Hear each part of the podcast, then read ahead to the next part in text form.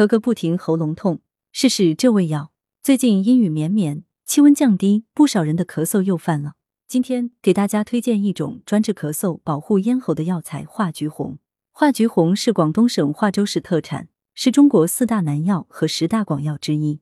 其为芸香科柑橘属植物化州柚未成熟或者是近成熟的干燥外层果皮。中华人民共和国药典：化橘红辛苦温，归肺脾经，具散寒、燥湿、利气、消痰功能，用于风寒咳嗽、喉痒痰多、食积伤久、恶恶痞闷。中医认为。化橘红有燥湿化痰、消食化积、止咳平喘、抗菌消炎、醒酒的功效，主要用于治疗风寒、咳喘痰多以及咳嗽恶逆、食积不化、脘腹胀满等病症。它也一直是治疗老年性慢性咳嗽、虚寒性咳喘的佳品。